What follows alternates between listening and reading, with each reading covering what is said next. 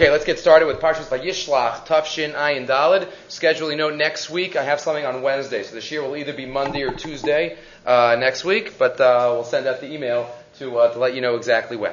Parshas Vayishlach. If there is any parsha to start with a Lubavitcher Rebbe, we will see it will be this one, Vayishlach. As we go to the name of the parsha in source number one, as the Lubavitcher Rebbe always notes, if one thinks of Chabad and the Rebbe, they usually think of the Shlichim or the Shluchim. Vayishlach, the Rebbe says, this is exactly where it comes from. Vayishlach means he sent, which refers to the concept of Shlichus, sending an emissary or representative. In the broader sense, what does Shlichus mean? We are all Shlichim. We are all sent with it for a mission. We are all sent to accomplish something. He placed our souls into our bodies in order for us to carry out a mission here on earth to perform the mitzvahs of the Torah and to influence our surroundings. We all have a job to do. We are all, as we spoke about at the end of last week's year, we are day workers. And we have to do everything we can to use the time that we have, like Yaakov Avinu did every second as he worked for Lavan B'chol Kocho, as the Rambam said last week.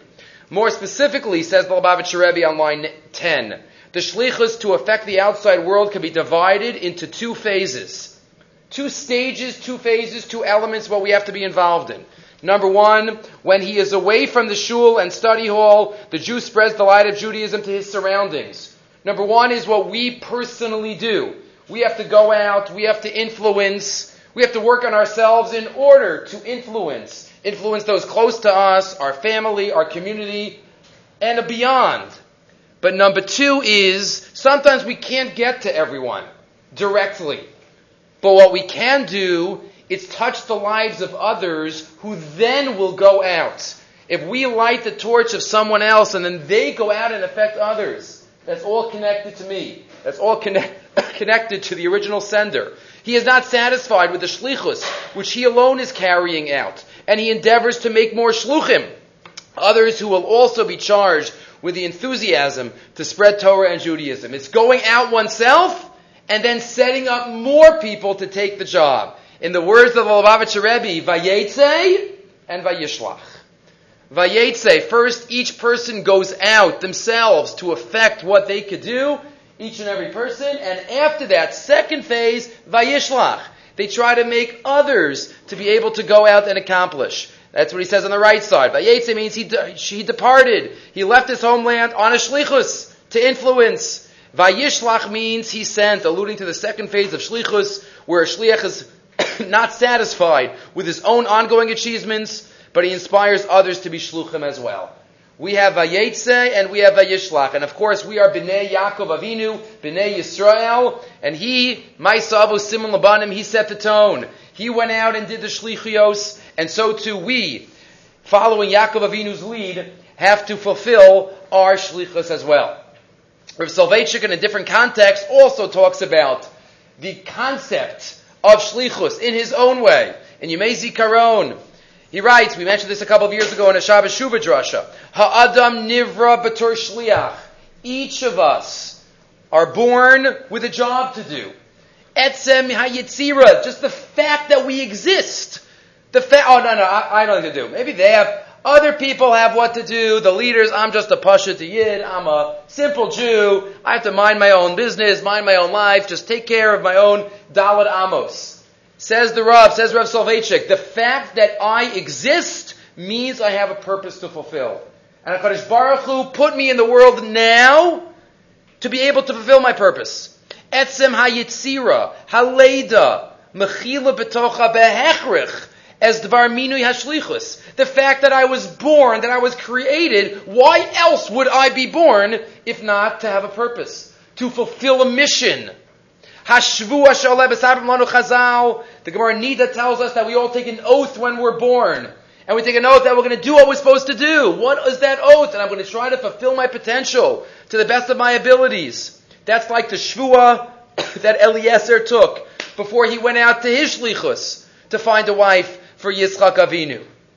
Eso Uvda, line 6. Sheshimishu chai bisman misuyam. The fact that we all are alive today in Tafshin Ayin Dalid. Bitkufa miyuchedes, ubamakum mugdar. And we all live in a certain community. And we exist in a certain realm and area. Velo nola bitkufa acheres. I wasn't born in the 1800s. Why not? I also wasn't born in 100 years from now. There's a reason for that. And there's a purpose. If we assume that things aren't haphazard and things just happen, mikra, but we know everything has a specific purpose. Obviously, bechira. We have free choice regarding everything that's in our control. But everything is, that's out of our control, starting with the moment we are born. So that's, that's up to HaKadosh Baruch. HaKadosh Baruch Hu Dafka put us on this earth at this time to fulfill the mission. Vayishlach Yaakov. Hahashkacha yodas heichan v'ketzad yochal aprada yachid al chisron asav v'kochas hanefesh atzurimbo. Hashem knows what we can fulfill with, with all of our quirks of our personalities that we all have and our spouses have to live with, right? But Hakadosh Baruch Hu knows that, and we have to use them and channel them and sometimes overcome them in order to accomplish what we need to accomplish. Hakadosh Baruch Hu only, as we know, one would only give a representative a mission if it was possible. Right? HaKadosh Baruch Hu, it's impossible for somebody to send somebody to do something if they know it's impossible. So HaKadosh Baruch Hu knows whatever our mission is, is definitely possible. Then he quotes Rav Kook, one of the more well-known thoughts from Rav Kook Siddur in Olat Re'iyah, where Rav Kook explains the phrase that we say on Yom Kippur. Elokai, ad shelo notzarti, eini chadai, v'yachshav shenotzarti, kilu lo notzarti. Before I was born, we say after the Al Chait, Eini Chadai. I, I, I didn't earn anything. And now that I'm born, it's Ki'ilu. What does that mean? Says Rav Kook, Before the moment I was born, in history, the day before I was born, the century before I was born, or the millennium before I was born. I didn't have a purpose. I didn't have a purpose in the world before I was born. Says Rav Kook, I wasn't born a moment before I was supposed to be born because I didn't have a purpose then. Line, line 18. Hainu betkufas ein safur lo chai. Why? I wish I knew the Rambam. I wish I was born in the 1200s. I wish I knew Rabbi Akiva. No, I didn't have a tachlis then. I didn't have a purpose then. I didn't have a shlichus then says Rav Soloveitchik. Lo ayisi misugal lekayim shlichusi. That's the pshat. Ad shalon otzarti. Before I was born, I wasn't born then because eni chadai. V'yachshav shenotzarti. And now that I am born, what do we say on Yom Kippur? Ki'ilu lo notzarti. I haven't fulfilled it. That's all being misvadeh. I have to try, to try my best. Line 22, kasher higia sha'as hayitzira shali, lo iskalti lenatzel da hizdanut, shenitzna li, v'lo ikshamti as hashlichus. I haven't fulfilled what I am supposed to fulfill. That's our mission. That's, as we know, there's nobody that did it better than the Lubavitcher Rebbe, creating the literally shlichim. This is his parsha. Vayishlach Yaakov. Because every Jew has a shlichus. And then Rav Soloveitchik even says, continuing later on, quoting a Rashi, giving a deeper pshat in a Rashi from a couple weeks ago's parsha. On line 33, we know Chazal already pointed out when the Malachim came to Avram Avinu, what does the pasuk say? V'hinei shlosha anashim nitzavim alav. Three men, three men came to him, anashim. While when the Malachim came to Sodom and to Lot, what does it say? Vayavo shnei hamalachim, stoma ba'erev. Three angels came. Why? By Avram Avinu, same people, right? They first they went to Avraham, and then, right, they each accompanied each other on the mission, then they went to Lot. But by Avram, they're called men. By Lot, they're called angels. Why? So Chazal tell us on line 37, Eitzel Abraham shekocho gadol, Avram Avinu, who was on a higher level, V'hayu malachim tedirin etzlo kanashim, and he always saw malachim, he always saw angels. He was used to it. What's the simple pshat of Rashi? He was used to it. Like you see your friend, you see a man. That's why the Torah calls them men, malachim, uh, anashim. But by Lot, Lot wasn't on that level. Lot sees these uh, beings come, Torah calls them angels, calls call them malachim. That's the simple interpretation. Avram was used to it and not used to it. Says Rav Soloveitchik, according to my pshat, says the deeper idea. Avram Avinu, what's the language? Shekocho gadol. What does that mean? Avram knew he had a shlichus to fulfill. Avram knew he had to start the spiritual parade of monotheism, as the Rambam discusses in the beginning of Hilchos Avodas Kochavim, where Avram Avinu was Megayer, and he spent his whole life spreading the idea that there is one God. Hu haya atzmo, hamalach hagadol b'yoser. What is a malach? If not a created being which serves a purpose. That's the whole essence of a malach. A being that's created to serve a purpose. And when the purpose is fulfilled, the malach no longer exists. That's the mahus, that's the whole idea of a malach. So that's exactly what Avram Avinu did. There was no difference between a malach and Avram Avinu. They both fulfilled their potentials. That's why it's a colleague. It's on the same level as Avram Avinu. That's why it calls it Anashim. Men, equals. Avram had equals with the Malachim. They had a purpose, and I have a purpose. Harayu shlucho amiti shalabore. Hu Avraham ikdishas kol chayav. Kedela malei ulakayim eshlichuso shalborei olam. Memela, what Avram was surprised? What's he surprised about? Oh, hi, Mr. Malach. You're just like me. There's no difference. There's no difference between me and you. You're doing what you have to do, and I'm doing what I have to do. Lo haya hamalach lebechinat hafta'ah v'tofa'a yotzeis migeder haragil b'malechas hashlichus. Lot? Lot never heard of such a thing. What a shlichus, a purpose, a reason? Wow, that's something I've never heard of. They're malachim. I'm somebody else. I'm not on that level. That's why by stone on the on this on the next page, vilu eitza lot bestom makom shebo nishkach lachalutin kol rayon shlichus. What's the purpose? Everybody lives for themselves. Everybody lives for for making making it themselves. We we develop laws to have, be anti chesed and anti everything that we stand for. That's why by Yavo Shnei Malachim Malachim Sedoma. So we all have a shlichus, and that's what we learn from Parshas by Yishlach. And he continues. We're not going to read the whole thing. That sometimes our shlichus changes, different stages of our life. We have different themes and focuses that we have to do once when we're parenting, even at the same time in our life, when we're in the house and when we're out of the house, when we're younger, when we're older. Every stage of our life, we have a shlichus. It never ends. The shlichus ends at 120. That's when the shlichus is finished. And as we mentioned last week, we hope to look back. And as Yaakov Avinu told his wives, I served, I served my father as as well and as strong as I as I could. So that starts us off the concept of shlichus in Vayishlach Yaakov. Once we're on the topic of malachim, let's continue to learn a Rashi together. Beginning of the parsha. Vayishlach Yaakov malachim lafanav. So Yaakov says malachim in front of him. He says malachim to Esav.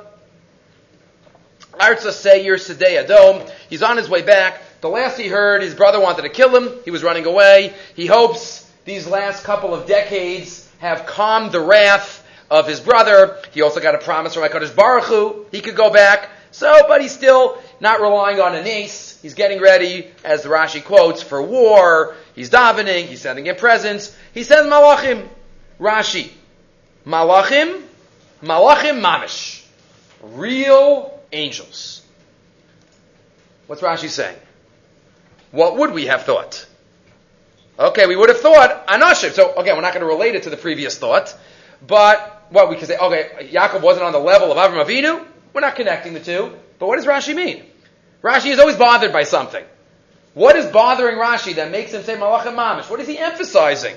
So the Sifsei Chachamim discuss, because it says Lufanav in front of him, tries to work it out. What exactly does is the Mamish emphasize? Says the Darkei Mussar, Reb Naiman. Source number four. Hine Rasha diexos miltocha mila lifanav. Rashi is bothered or using the fact that it says he said malachim lifanav, the angels that are before him. Rashi is noting that, that the Torah is not telling us that he sent angels way ahead of him. He sent the angels, it's as if the Torah said, shelafanav, that were before him. What angels are those? There were a lot of angels in last week's parsha. The ladder, machanoyim. Let's see what the Darkei Mussar says. Hine yadua sheyeshnei suge malachim. There are two types of angels. Two types of spiritual beings. Again, we can't describe exactly what a malach is. We know what a malach is not. A malach is not physical. There are the four levels of creations, or three levels of creations, and then HaKadosh Baruch Hu, the Sforno writes this, we mentioned this the, this past summer, we have the people, people, earth, then we have the celestial beings, the sun, the moon, the stars, the constellations, then above that, qualitatively, are the angels, and obviously, above everything is HaKadosh Baruch Hu, Kaviyach. So, says the Darkei Musar, there are two types of these spiritual beings. Yesh malachim shenivru gracious. There are some that were created very early. What, does Rashi say in Parshas Brachus? Yom Echad. Why does it say Echad and not Rishon? Because HaKadosh Baruch Hu was the only being that existed, because not even the angels were created yet. That's what Rashi says in Parshas Brachus. So there were those some created during Sheshis Brachus. Gavriel, Michael, Raphael, all the malachim that we that we know that come every so often show their face. The Yetzer Tov, the Yetzer Hara, if you say those are the malachim aves. V'yesh malachim shenivraim me hamitzvos shaha adam But there, then there are the malachim that we create with our own actions. Kol mitzvah sha'adam oseh, aydei malach. Every mitzvah that we do, we create a malach. We create a defense attorney, as the Mishnah says in Pirkei Avos, a praklit. That's the word that's used in Pirkei Avos to explain the malach that we create. A defense attorney. Whatever that means, a spiritual being that's going to go to bat for us in Shemayim. That we create that. And that's what it might mean, mitzvah goreris mitzvah, because that malach helps create another situation for a mitzvah. Continues the Darkei Musar. Im ha-mitzvah na'ases l'shem shamayim nivra malach. If we do a mitzvah with proper kavana, with all of our strength, with all of our focus, then we have a nice, healthy, robust malach. V'im ha-mitzvah na'ases shalo kol kach b'shleimus nivra malach halash. I still get a malach, but not as strong and not as independent. And this is even alluded to, this came up in the past, when the Malach tells Avram Avinu after the Akedah, Ataya dati, now I know, the Malach says, Ki v'lo binchas yichidcha mimani. Now I know that you have your Shemayim, and that you didn't hold back your son from me. and the Mefarshim ask, from me? Who's talking? A Malach is talking. Now I know that you're a Yerei Shemayim, you didn't hold back your son from him. Capital H it should say. What do you mean from me? From the Malach? The Malach didn't ask Abram to give his son. How HaKadosh Baruch Hu asked. So the Malach should say, you didn't hold back your son from him. What do you mean, from me? Now I know. Explain the Bali Musar. Line 8. Achshav is a deeper interpretation of the Pasuk. Achshav ani yodeya, sha'ata yirei I know you're a Yerei Shemayim. V'shekiyamta es mitzvah b'shleimus u'b'kavana. I know you did everything perfectly l'shem Shemayim just because HaKadosh Baruch Hu told you to do it. How do I know that? You want to know how I know that? How do I know that your kavanas were perfect and you did everything l'shem Shemayim with all your strength and with all your all your effort? I know you did everything. How do I know that? Mimeni. From me. From the fact that I exist. I, the Malach is saying, I'm the Malach that was created because you succeeded in the Akedah. You did exactly what Hashem asked you to do. You have to put a comma. After how do I know all of that? Me many. From the fact that I am a robust, healthy, strong Malach. Al yedesha ani ro'eh osi chazaku bari. Ani yodea she'atakiyamta b'shleimus. So through my existence, the Malach tells Avram Avinu, I know. So that's the second type of Malachim. And maybe those are the Malachim that follow us home Friday night, right? Shalom Aleichem, as the Gemara talks about. We mentioned that in the past. But those are two types of Malachim. The generic Malachim that function in the world, and the personal Malachim that we create. Back to Rashi. In Yaakov Avinu, how you hold holchim tamid malachim. Avram always had malachim, right? Last week, Malachei Eretz Yisrael going up the ladder, Malachei Chutz Laretz coming down the ladder, Malachei Yisrael coming back to greet him on the way back, Malach, but none of those were his. Those were from Maisa Brachus. Malachei Eretz Yisrael. Maisa Brachus.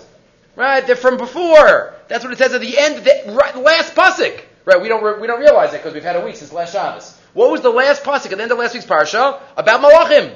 Machanoim. So now the pasuk says Yaakov says Malachim. Rashi saying no, no, not the same Malachim. Malachim mamish that were lifanav, that were by Yaakov. The ones that were created by Yaakov Avinu, that's who he's sending to Esav. He's not taking the generic ones. He's taking the personal ones. He's taking the ones that Esav's going to see them. Whoa. I guess my brother's been, been doing something over the past couple of years. Bishasha boe love malachei elokim shenivru b'sheisis mebrachis. He had different machanos. Line 18, Karl Yaakov Machom Machanoyim, another pshat of Machanoyim, B'shash Tzorach Adam Shliach you send one of your own. You want to send the personal touch to Esav? I'm sending my own. The ones that are Lefanav. Malachim Amish, Lefanav. That's the emphasis of what Rashi, of what Rashi is telling us. Okay. Moving right along. The next thought is said by many. We might have even mentioned this a couple of years ago. But it's in the name of the Ravad Yosef, here in Sefer Panini, Panini Torah, so we'll mention it again in his name in the way that he says it. Of course, Rashi says, probably the most famous Rashi on the Parsha, Im Lavan Garti, Va'echar Ata, I lived with Lavan and I have tarried, I have delayed until now. Rashi quotes, if we switch around the letters of Garti, we get Taryag. Davar Acher, Rashi quotes in the second shot, after saying Ger, I was a ger, the brachas haven't come true, don't worry about it. Garti begematria tarya, klomar, im lavan harasha, garti, v'taryag mitzvah shamarti, and I fulfilled taryag mitzvahs, v'lo lamadati mimaisav haraim, and I have not learned from his evil ways. Many mafarshim ask, we're going to have two ideas tonight. What's the last four, what are the last four words teaching me? I live with Lavan, and I kept all the taryag mitzvahs, and I didn't learn from him. Well, if you kept all the Taryag mitzvahs, you obviously didn't learn from him. Laban wasn't keeping Taryag mitzvahs. Right, and we're not going to get into right now. What do you mean Taryag mitzvahs? He married two sisters. That's already one. That's, that's out. Okay, not for now. But Taryag mitzvah shamati, v'lo lamati, aram. What is that last phrase teaching me? So two ideas. First from Rav Ravad Yosef, right here quoted, Mipnini Torah, one of the Sephardic darshanim of today. Advarim yuvnu al pi mishalosh al Ben Ish Chai. So he quotes the Ben Ish Chai, the Ben Yehoyada. One time, the Yetzer Tov and the Yetzer were walking down the street together, and they meet each other. Again, again, this is all obviously a mashal. The Yetzer says to the Yetzer Tov, "Ad masay nilcham zem Why are we always fighting? You know what? Let's have a ceasefire. Let's have a ceasefire. You know what? I have to wake up early every day. We have to fight. You know what? Va'avir ani etza kleinitim shali. I'll give you my clients. You give me your clients. And you know, we'll, we'll, we'll deal with it. You know what? Let's see how life goes when it's peaceful and we don't have to, we don't have to deal with all the fighting. Okay. There was one chassid, there was one pious person that the Yetzer Tov was in his camp, wonderful person, Shakdan Atzum Batorah. He was an unbelievable learner.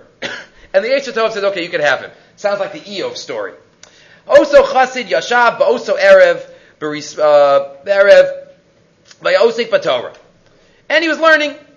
Ulafia Heskim, Nechlas Bo Yetzahar, the Yetzahar goes in and starts, starts creating, creating some Hara elements.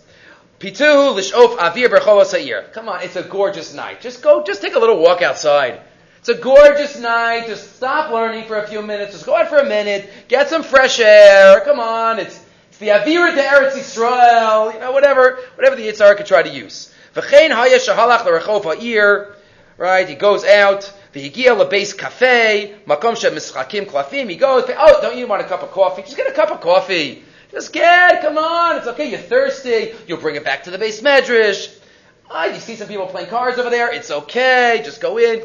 And little by little, obviously, we know what happens. He gets lost there. He loses himself. And later on, he runs back home on line 15. Yashav al bacha. He starts crying. What did I do tonight? I lost the whole night. His family hears and asks, what happened? He says, line 17, Arayom chashavti sha'ani zahav. I thought I was gold. I thought I was on a certain level, but I see I'm not. You know why? You know what proved me wrong? I was in this base cafe, and I got involved in the game that they were playing, the card game. And I was so involved in the card game, I forgot to drink my coffee. I forgot to drink it. Sometimes there are rabbanim in shiurim that get so they, they usually have a cup of water. And they're so caught up in the tar they forget to drink. They forget. They're screaming. I'm not on that level. I take a drink every every couple of minutes. But but he says I got lost in the in the in the game. When I'm learning, I don't forget to drink my coffee. So I see I'm not in that level. I see. So that's why it's, it's painful for me, says the man to his wife, because when I'm involved in this, in something else that's not Torah, I don't lose my I lose myself. When I'm involved in Torah, I don't. He says, you know what? That's it. I'm starting again. I'm going to learn from those guys. They're so involved in their games and they lose themselves. That's what I'm going to do in Torah. I'm going to try to lose myself. Well, machras, and that's what he did. And he pushed himself and pushed himself and was able to conquer. The next day, the Eitzah and the Eitzah meet each other again. And the Eitzah says, I'm sorry, deal's off. No more ceasefire. No more ceasefire. He says, what? What's the problem? What's the wrong with the ceasefire? He says, he came to me and now he's even better than he was before. That's not fair. He learned from my guys. He was on my territory, my turf, and look what happened. Explain the Bali Musar. The end of source number six. In Lavan Garti, the Tari Mitzvah Shamarti, Yaakov is really saying, V'lo myself haroim. He's saying something that he could have done even better. He says, I didn't learn from love how Lavan acted behislavus. Lavan was so into it. Yaakov's like, I did everything, but don't think I'm I'm the best. I still have a lot of work to do, Asa. Lo lamati mimaisav arayim. Because Yaakov says, I could have learned more from Lavan. I could have learned how much he was into it. But I didn't. Lo lamati maisav arayim. That's the that's the message, right? The famous marshal of the Chafetz Chaim of the man who gets up early and he gets up to learn, and he has his little candle on in his store. It's a shoemaker next door. The shoemaker sees, oh, he gets up so early. Oh, and he's only learning. I make, I make money. So he gets up 15 minutes even earlier. So he gets up at 5, 5.30. And then the bear's learning, wow, he's shoes, and he's only getting schar and olam I get schar and olam bus. He wakes up at 5, and they keep getting it because they're each focusing on each other and learning from each other. One idea. And then we have a second idea that Rav Frand quotes from the founding Rosh Yeshiva of Ner Yisrael Rav. Just take the Pashup shot. I did all the Taryag mitzvahs and I didn't learn from him. Of course you didn't learn from him. If you did all 613, then you're obviously not learning from anything from Lavan. What do you see from here, says Rav Ruderman? The fact that Yaakov had to say that a person could fulfill all 613 mitzvos and still be a Lavan. I did all 613 and I didn't learn from Lavan. Because being an Eved Hashem is not just about doing the 613. Rav Ruderman pointed out that there seems to be a redundancy in Yaakov's words, as we just pointed out. Clearly, observe Rav Ruderman, it's possible for a person to keep the entire Torah, to fulfill every mitzvah meticulously, and still emulate the lifestyle of a Lavan. It's not just about mitzvos. It's not just about the letter of the law. And then he quotes from Emanuel Feldman, one of his articles, where he writes, a difference between orthodox, observant, and religious. Can it truly be said that today's Orthodox individual is any less self-indulgent, less hedonistic, less undisciplined than those who do not perform mitzvos? The authors of those crudely worded wedding invitations that condescendingly remind us to dress modestly in accordance with Orthodox tradition frequently forget that Jewish tradition requires modesty not only in sleeve length, but in Viennese tables, flowers, and all other vulgar excesses which mark the typical contemporary Orthodox wedding. That's one thing I think in this country we don't have too many Viennese tables. But we get the idea. Disagreements within the Torah community are not always models of civility and restraint. Tznius in dress is not always extended to tznius in words. 613 mitzvos doesn't always make me a Ben Torah and an Eved Hashem. Is it possible in this day of research and orthodoxy to have a synagogue with a proper mechitza, but yet whose noise volume on Shabbos is so high that one cannot hear the Kriyas HaTorah? Is it possible to be observant and yet never think about what God wants from us, only what we want from God? Very poignant and sharp words, but this is the message. Im Lavan Garti, V'taryag mitzvah shamarti. We could do all the mitzvahs at Torah, but we might not be getting the message, right? This doesn't quote it. This is exactly, that's what he just, let's just finish and then we'll move on. Does more observant necessarily mean more religious? Does our greater observance, we need to be observant and very observant, but that has to be coupled with the not learning from Lavan. And that's what Yaakov was saying. This is shades of, many of you are thinking, I'm sure, the Ramban, the Ramban at the beginning of Parsha Kedoshim, which we haven't mentioned in a couple of years. To remember, the Ramban said the person could fulfill every detail of the Shulchan Aruch, and every sifkatan of every chumrah. But it could still be, in the words of the Ramban, a naval Bershus HaTorah. Someone who is disgusting with the license of the Torah. Where does it say it's usher? What am I doing wrong? Says the Ramban, that's not what HaKadosh Baruch Hu wants from us. And therefore, he says, Lufi Daiti, just reminding everyone of the Ramban at the beginning of Kedoshim, Ein aprishos azul lefrosh min ha'arayos kedivri arav. But what is it about? Ki ha'torah hishira ba'arayos, ubema'achalim, ha'asurim, ve'itira hibia ish ve'ishto, va'achilas abasar v'hayayin. The Torah asks certain things and allows certain things. And therefore a person could find their way to keep every din and still not leave a religious life. Says the Ramban, that's Kedoshim to you. Says the Ramban elsewhere, that's the Asisa Hayasher Vahatov. Do what's right and the good in the eyes of HaKadosh Baruch Hu. Kedoshim to you. Lavan Garti, but we still have to not only keep the mitzvos, but we have to make sure that we don't learn, we don't learn from Lavan. We'll get back to this idea a little bit later in a similar context. Sorry? Same letters as Naval. Naval and Lavan. Right. Lavan Garti and, uh, right, same letters, just switch around the letters. Excellent. Okay. The major story, I shouldn't say the major, there are a lot of major stories in the Parsha, but one of the memorable ones is obviously the fight with the, what a malachim tonight. The fight of Yaakov Avinu, where he gets his name changed to Yisrael. He defeats the Malach. The Malach wounds him. We have the Isra of Gid Hanasha that we've spoken about in the past, uh, various contexts. At the end of the fight, we have the following discussion. Lo The Malach sees, the Sar of Esav sees he's, he's not going to make it, he's not going to win. And what does he do? He goes for the thigh. Yaakov, he dislocated uh, Yaakov's thigh. He saw he couldn't kill him, so he just damaged him. A lot of symbolism.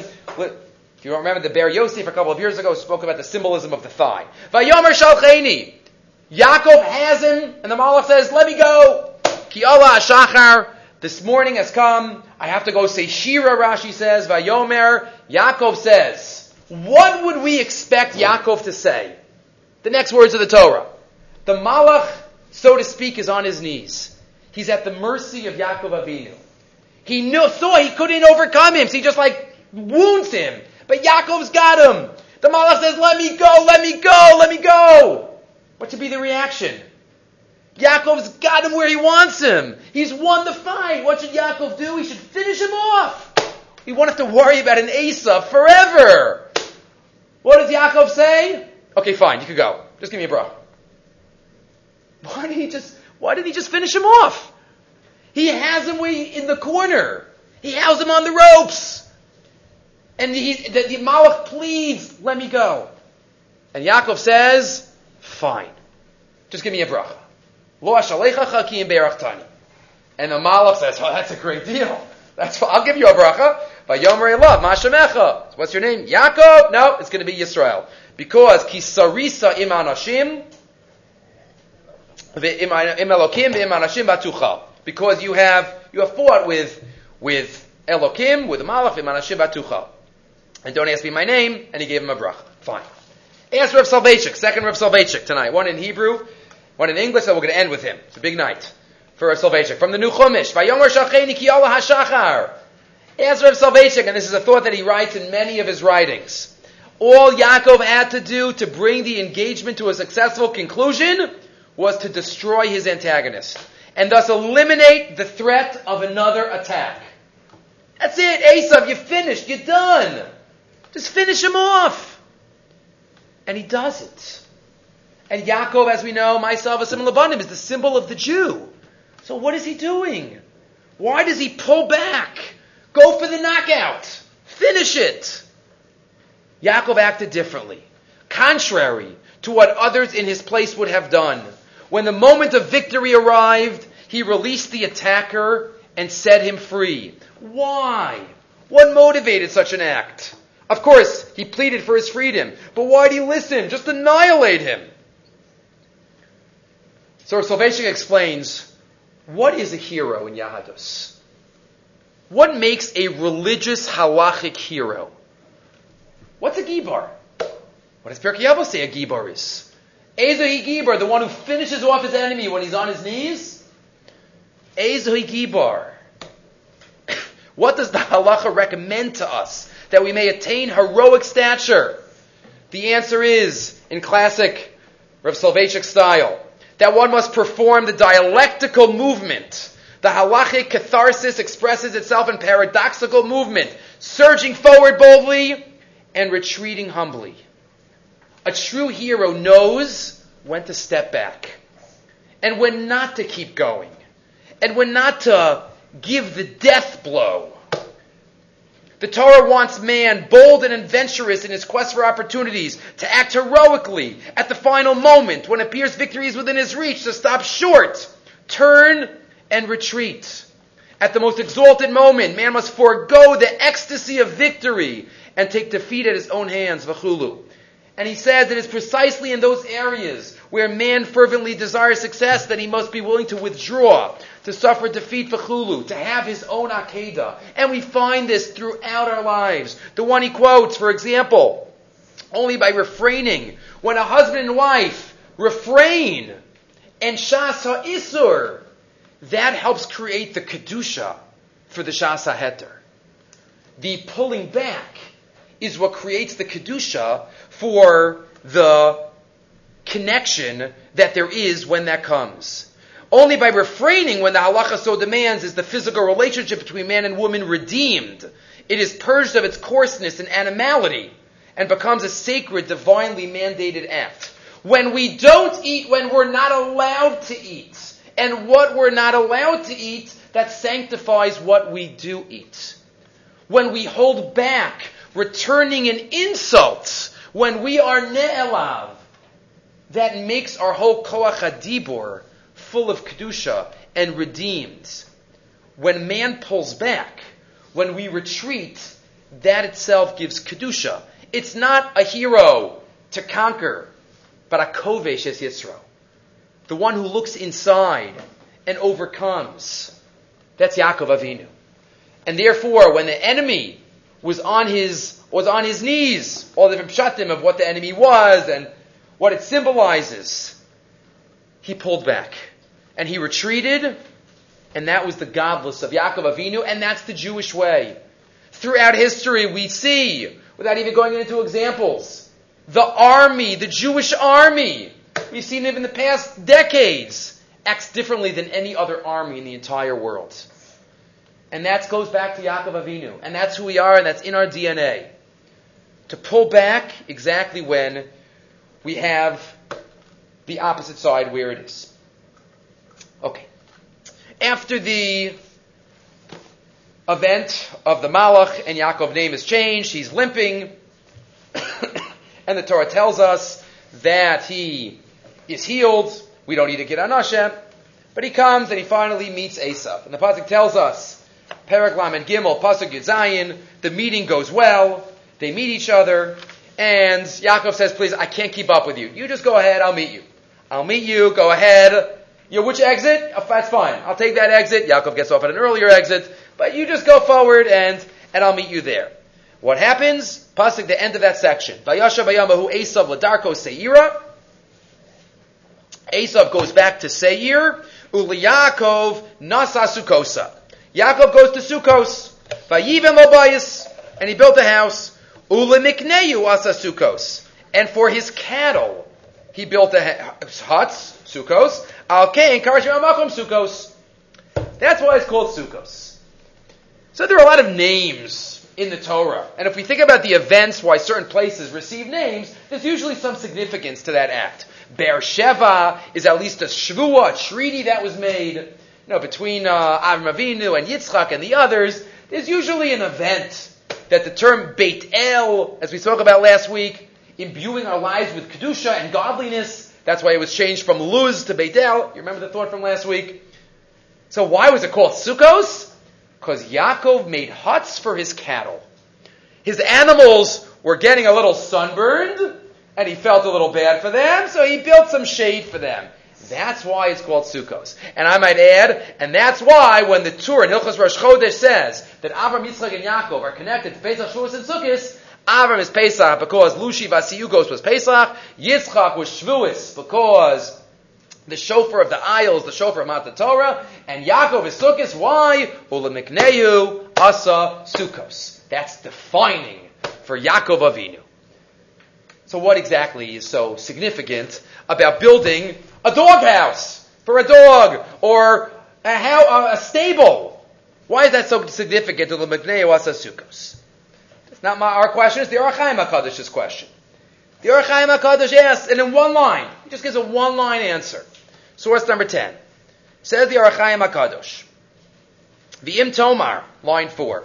V'chi b'shvil sha'asa sham Yaakov sukkah yikra lamakom kain. That's so significant.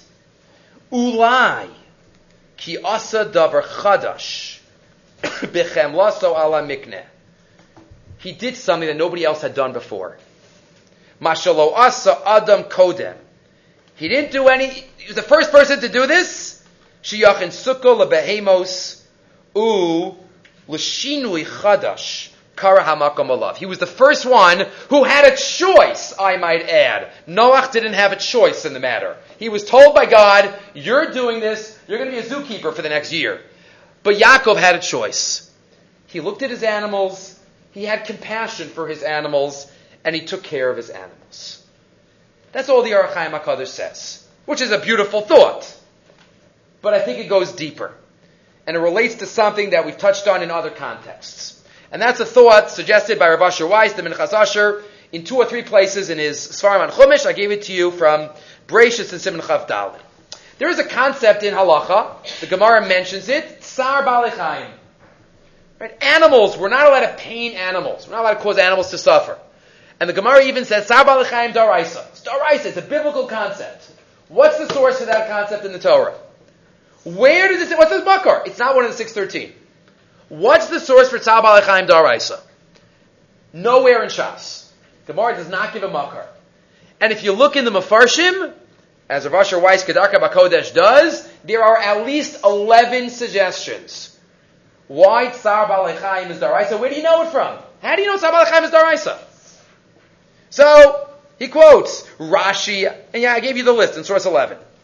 Rashi and Masechah Shabbos suggest that maybe you learn it from this, a mitzvah daraisa called prika. You have to take the load off your animal if it is heavy. so, you know, maybe that's the source for tzar balachayim. Which is a little difficult because that only applies if the owner is having trouble. If the owner puts the load on and says, okay, you take it off, I'm sitting here on the side, you don't have a chiyuv. But that's Rashi. Or, turning over the page, the Shita Mekubetzes suggests, based from the Raavad, there's an isser of muzzling one's animal when one is working. Parshas Kiseitse, lo sachsom shor vidisho. One is not allowed to muzzle an animal. You have to let your animal eat. It's working, it has to eat. Or others say it's halacha Moshe Sinai. Or the Rambam writes in Moreh Nevuchim, he quotes, it's the pasuk in Parshas Balak. When the donkey turns around to Bilam and says, why are you hitting me? That's a makar for a din Raisa. Why are you hitting me? Lama hikisa. Lama zikisa zasoncha. Zasholosh regalim. Says the Malach, speaking out. Why do you hit three times? Others say the Sefer Charedim, the halachta bidrachav. Mahu rachim, afata rachim, amazing. A whole litany, a whole list of, of, uh, of sources, of suggestions. Uh, the Chasam Sofer, he quotes later on, the rachamav al kol ma'asav. Hashem has compassion on all of his creatures. The pasuk we say in Ashrei. And Shiluach Hakan, Oso Ve'es Beno.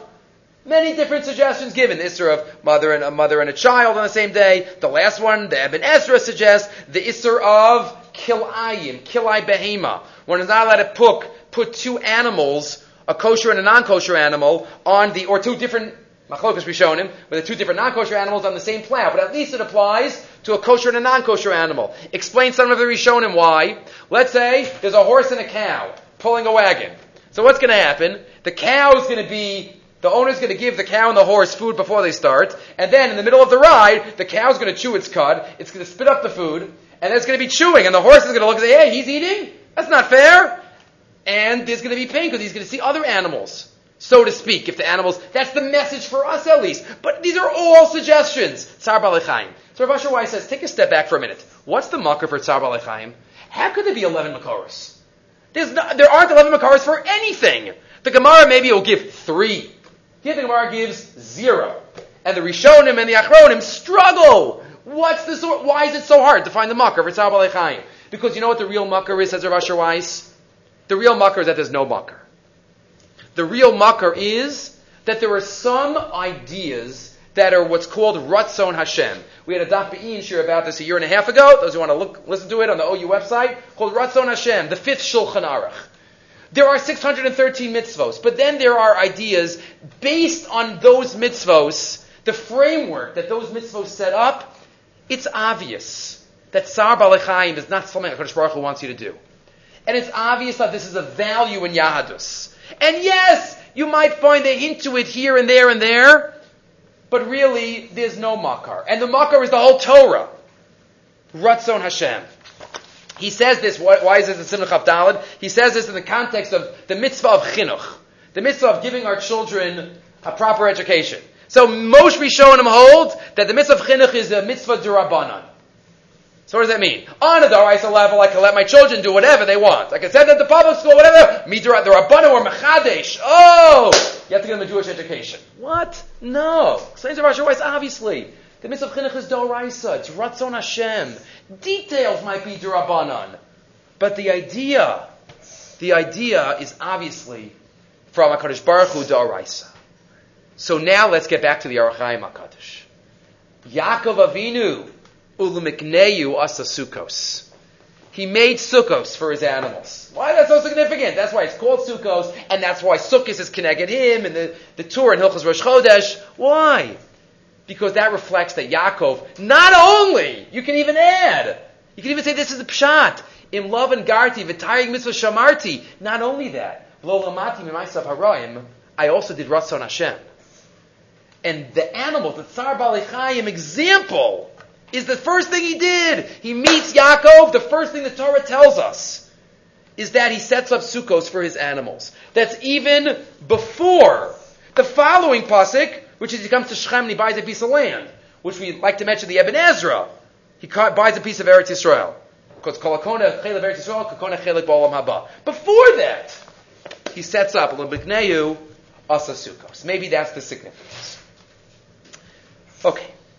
Two more thoughts. Paragraph the difficult story of Dina. Dina and Shechem and Shimon and Levi. Again, we've touched on this very different points in the in the past. Just like to pick up on one medrash. One medrash based on the pasuk, Paragraph Medalid, pasuk Chavav. All the way at the end. After the deed was done, on the third day, Shimon and Levi go and wipe out the city. Again, not for now. Were they Chayim Misa? Why were they Chayim Misa? Yaakov gets upset. So were they justified? Were they not justified? They killed. Veschamar v'Shchem habano hargu lefi charev vayikchu es Dina bibei Shchem vayetzeu. And they take Dina. They take Dina and they leave. Vayikchu. They take her. Wait a minute. They take her Chazal are obviously bothered. What do you mean take her? She didn't like run out. Vayikhu says the Medrash, quoted in 13 in Rav Yerucham, the first line, Ube Medrash, Rav Yudin Omer, Goren Baviyotzin. Shlo Haitza Rotza Visha. She didn't want to leave. So Rashi has a version of this where she was worried, who's going to marry me now? Until Shimon promised, I'll take care of you, don't worry about it. But the Pash Shlohaya. What's the message? Shlohaya Rotzalotzes. So says Rav Yerucham, Miyuchal hisponed. Ad kama zara. This is so strange. Ad kadei bechila. So strange, so confusing. the daughter of Yaakov Avinu had a little, any little sense of not wanting to go? Would it, would it be better for her after what happened to her? How is it possible? She was somehow convinced of anything?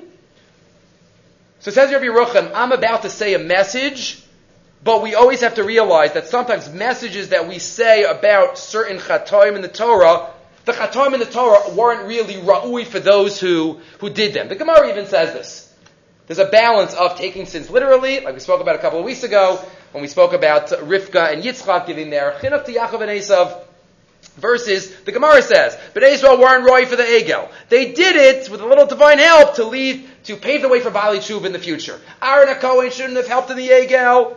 So our message is not going to be focused so much on Dina, so to speak, says Rav Yerucham, but just the message that we could get and the message that Chazal is trying to teach us. What's the message? Says Rav Yerucham. Hine, let's get to line 14. Miskala lanu bazeh koach gadol v'nifla. V'kvar dibarnu al zeh pa'amim rabos. Aval ad kolo yaranu la'omkam shalzram. We don't see the depths that it happens. Dina was in a difficult situation. But somehow the Medrash is trying to tell us there was some rationalization, something that she thought that it's it's better for me. Better for me? How is that? Vayidabra levanara?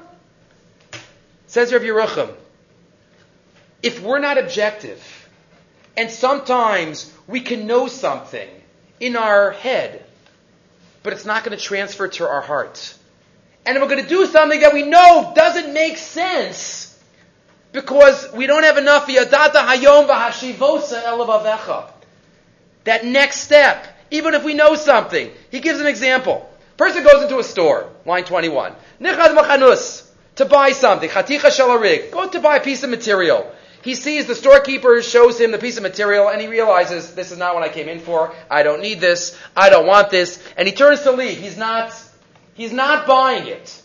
It's not what he needs. Nothing. It's too expensive. It's not what I need. It's not beautiful. And he starts to leave. What happens? Line 24.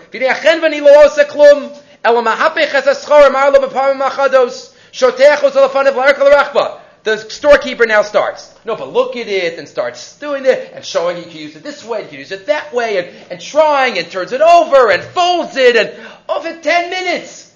And finally, in the end, the guy buys it. And he walks out of the store, and five minutes later, he looks at, at the passenger seat and the bag with the garment, and he's like, What did I buy? Why did I just do that? This is not what I wanted.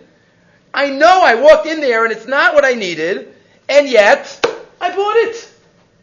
Because sometimes what we know doesn't, oh, we get fooled. And we get tricked. Haben Abiyaf, you know, he says, you're never gonna, the storekeeper says, you're never gonna find anything like this in any store. The Kahena line 29, Dvar Mashar Leish Navon Mamash Divrei Shtuyot Du Betelim Hema.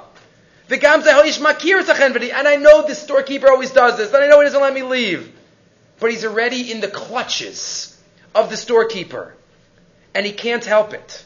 Because once we're convinced of something, says it's very hard to be objective. We rationalize, we defend, we don't think clearly. A person could be on a diet, but then there's something in front of them. Rav Yochim says in the continuation, I didn't give you. I know in my head, v'yadata hayom. But for hashivos it doesn't translate. If I'm fleshik, we have no problem. Why is it harder if I'm fleshik than if I'm on a diet? If I'm fleshik, I'm not going to eat it. But if I'm on a diet, I'm because it's all in the head. It's all what we convince ourselves to. The koach that our mind has. Says Rav Yerucham, that's what you learn. Dina was totally wrong. Totally hallucinating. What do you mean? They'll stay there? But that's what can happen sometimes when we don't think clearly. We have to try to be as objective as possible, says Yerucham, to overcome the koach hapitui. Okay. Finishing up with one final thought. Again, ending with a Rav Soloveitchik. And that is the last section of the Parsha. The last section of the Parsha, which is not the most exciting part of the Parsha. And that is after we have a Parsha of the meeting of Yaakov and Esav, and Yaakov fighting with a Malach, and Dinah and Shem, and a whole fight of family. What do we have? Well, at the end of the Parsha, we end on a high. And that is we have the list of Esav's families. All of the generations of his children and his grandchildren and Basmas, Bas Yishmael, all the Toldos. And if that wasn't enough, then we have the last section of the Parsha. All the kings. All the kings. Ve'ela hamalachim. Pasuk Yud Aleph. Asher malchu be'eretz Edom lefnei malach melech b'nei Yisrael. Who was there? Bela ben Ba'ar, and his city was Dinhava. And he died in Yovav and Chusham and Hadad and Samla. Why do we need to know this? Why is this here? Okay, you want to tell me the family? Okay, the families. I know the families. Okay, we also have we have other families. You know, in uh, the in part Brachus and Shema and, and Noach. So you can tell me the families here because it's our cousins. You know, Esau's descendants and Yaakov descendants.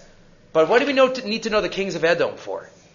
Elam Malachim Asher Malchu. All the kings of Edom. We have to know. Hadad ben Bedad, Baal Hanan ben Achbor, right, and all the Alufim. What do we need to know this for? So really, it's ending off with a promise. It's not ending off with extraneous names that we don't need to know about. And the secret is in the first pasuk. Pasuk Lamed Aleph. Ve'ela hamalachim asher malchu me'eretz Edom. Stop there for a minute. Edom whose gullus we still find ourselves in. Edom, which is Esav, Edom, which is Rome, the longest gullus in the history of the Jewish people. After all the Galios of Mitzrayim, of Bavel, of Paras, of Yavan, and now Edom, there are many different masks that Edom wears. And there are many different faces that Edom puts on. In every century, and the Malachim have different names. And the message of listing off all the different Malachim is that Edom is going to attack us a number of times. Many tragic, difficult, impossible times. But we should know. The Torah already promises us in Vayishlach. These are the Malachim. You have all different kinds of Malachim. But you know what? Lifnei. Malach Melech Libnei Yisrael. It's all before there is a final chapter. There is a final stage of history, and that's Malach Melech Libnei Yisrael.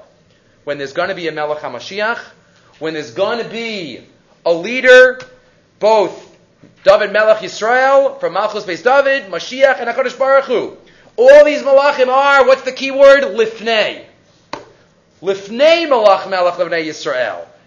Not just the literal translation, before the Jews had a king but before the Jews will have a king. Writes Rav Soloveitchik, line 13. Mistaver sharatzta Torah lirmoz lo liyakov avinu. The Torah is alluding. Sha'al yachshov, don't think. Don't think it's over now. You know, you fought the malach and it's finished. Realize this is going to be an ongoing battle until the end of days.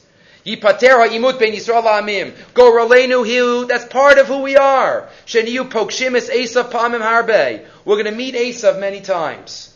Many times, Vayivasar Yaakov Levado.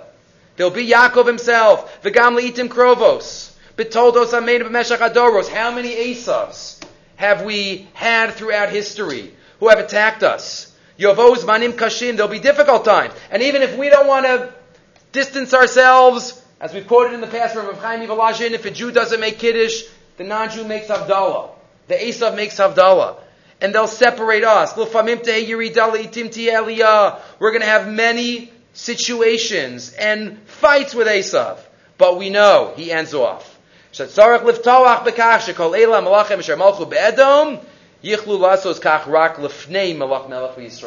There will come a day, Be'ez Hashem, very soon, there won't be any more Edom. There won't be any more Esav. There won't be any more Rahman al bloodshed, fighting, and there will only be one thing: Maloch Melech LeBnei Yisrael. We will have Melech HaMashiach. We will have Hakadosh Baruch Hu recognized by all the people in the world, and Beth Hashem, that should happen very soon.